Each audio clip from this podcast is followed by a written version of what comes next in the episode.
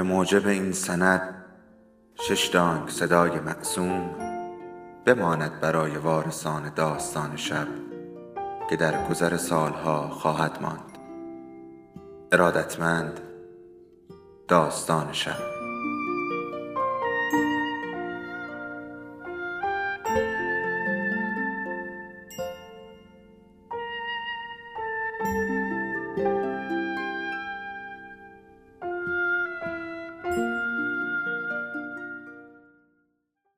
بود یکی نبود.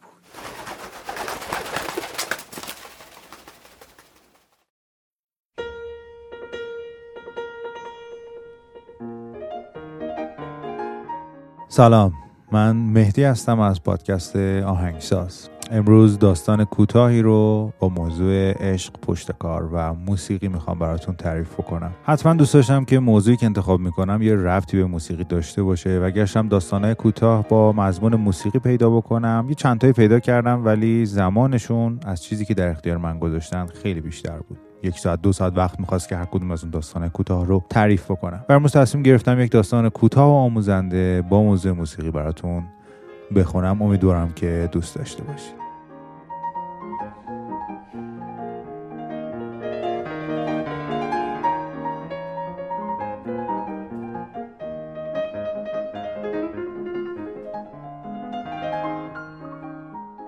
رابی 11 سال داشت که مادرش اون رو برای گرفتن اولین درس پیانو پیش من آورد. برای رابی توضیح دادم که ترجیح میدم شاگردام از سن پایینتر برای آموزش پیانو اقدام بکنن. اما رابی گفتش که همیشه رویای مادرش این بوده که براش پیانو بنوازه.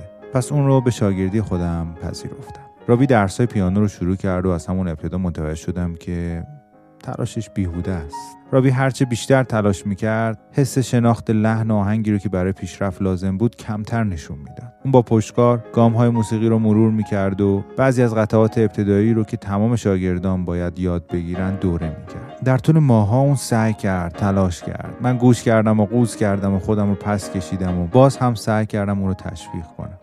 آخر هر جلسه می‌گفت مادرم بالاخره یه روزی پیانو زدن منو میشنوه. اما من که امیدی نداشتم. اون اصلا توانایی فطری لازم برای موسیقی رو نداشت. مادرش رو از دور می‌دیدم و در همین حد میشناختم. میدیدمش که اول هر جلسه اونو با ماشین قدیمیش می آورد و آخر جلسه هم اونو می برد همیشه دست تکون می‌داد لبخندی می‌زد اما هیچ وقت داخل نمی یه روز رابی نیومد و تا یه مدت طولانی هم خبری ازش نبود. خواستم بهش زنگ بزنم اما این فرض رو پذیرفتم که شاید به علت نداشتن توانایی لازم تصمیم گرفته دیگه ادامه نده. البته خوشحالم بودم که دیگه نمیاد چون واقعا وجود اون تبلیغات منفی برای تدریس من بود.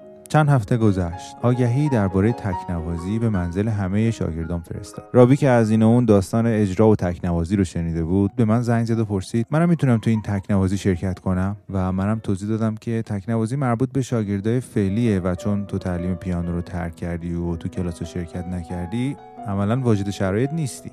اون گفت مادرم مریض بود و نمی‌تونستم به کلاس پیانو بیام. اما من هنوز تمرین می‌کنم. لطفا اجازه بدین بیام. من باید تو این تکنوازی شرکت کنم. خیلی اصرار داشت. نمی‌دونم چرا به اون اجازه دادم تو این تکنوازی شرکت کنه. شاید اصرار اون بود یا ندایی در درون من که می‌گفت اشکالی نداره مشکل پیش نمیاد. روز اجرا بود و تالار مدرسه پر از والدین و دوستان و مسئولین برنامه بود. برنامه رابی رو آخر از همه قرار دادم. یعنی درست قبل از اینکه خودم پاشم و از شاگردام تشکر کنم و قطعه نهایی رو بنوازم قطعه رابی اجرا بشه.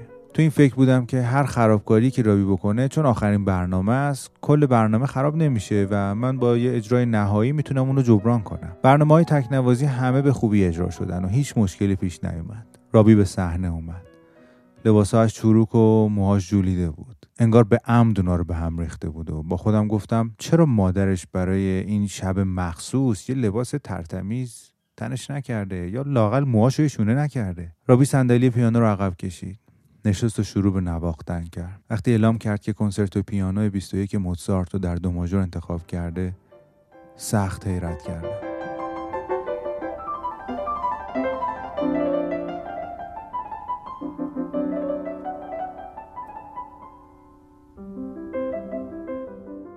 اصلا آمادگی نداشتم اون چیزی که انگشتان اون داشتن به آرومی روی کلیدهای پیانو می نواختن بشنوم. انگشتاش به چاوکی روی پرده های پیانو می رخصید. از ملایم به سوی بسیار رسا و قوی. از آلگرو به سبک استادانه پیش می‌رفت. آکوردهای تعلیقی درست همونطوری که شاید حتی خود موتزارت دوست داشت. در نهایت شکوه اجرا می‌شد. هرگز نشیده بودم که آهنگ موتسارت را کودکی به این زیبایی بنوازه بعد از شش دقیقه و نیم و اون اوجگیری نهایی و به انتها رسوندن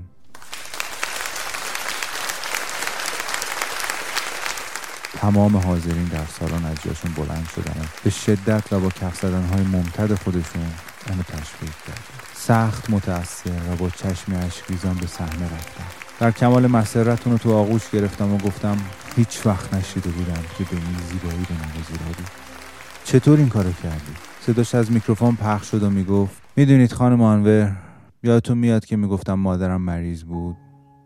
متاسفانه اون دیروز درگذشت. اون کر مادرزاد بود و اصلا نمی‌تونست بشنوه. من فکر می‌کنم امشب اولین باریه که اون می‌تونه بشنوه که من پیانو می‌زنم. می‌خواست که برنامه استثنایی براش اجرا بکنم.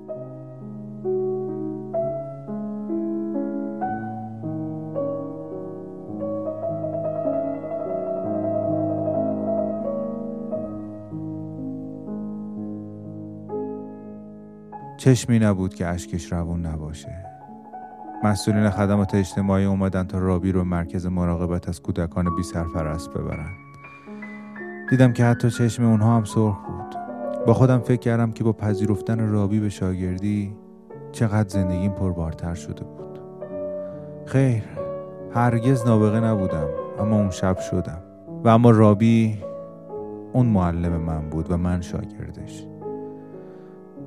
چون اون بود که معنای استقامت، پشتکار، عشق و به خود باور داشتن و به دیگران بدون دلیل فرصت دادن. همیشه میگم هرگاه ندای درونیت عمیقتر، روشنتر و بلندتر از دیگران شد اون وقت استاد زندگیت شدی.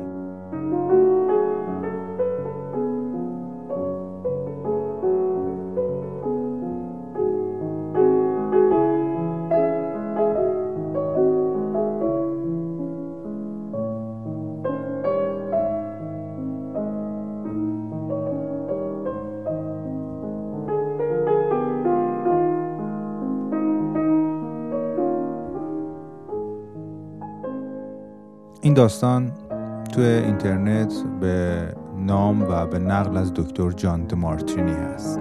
راستش بخواین نمی‌دونم داستان واقعی یا زایده ذهن نویسنده. امیدوارم که از شنیدن این داستان کوتاه لذت برده باشید تشکر ویژه دارم از دوستان همکارم در پادکست داستان شب که این فرصت رو در اختیار ما پادکسترها قرار دادن تا بتونیم ما هم قصه گویی رو تجربه بکنیم. به من که خوش گذشت. امیدوارم که شما هم از شنیدن داستان و صدای من لذت برده باشین. وقتتون خوش.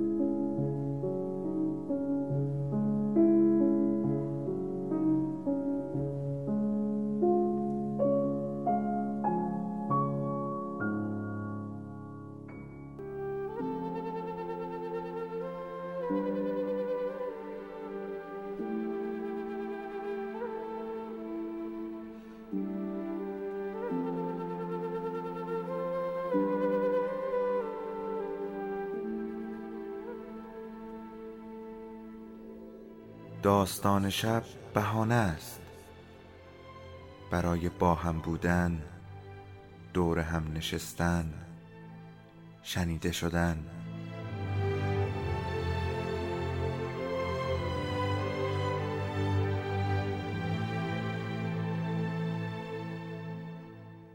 صدای افسانه ها رو میشنویم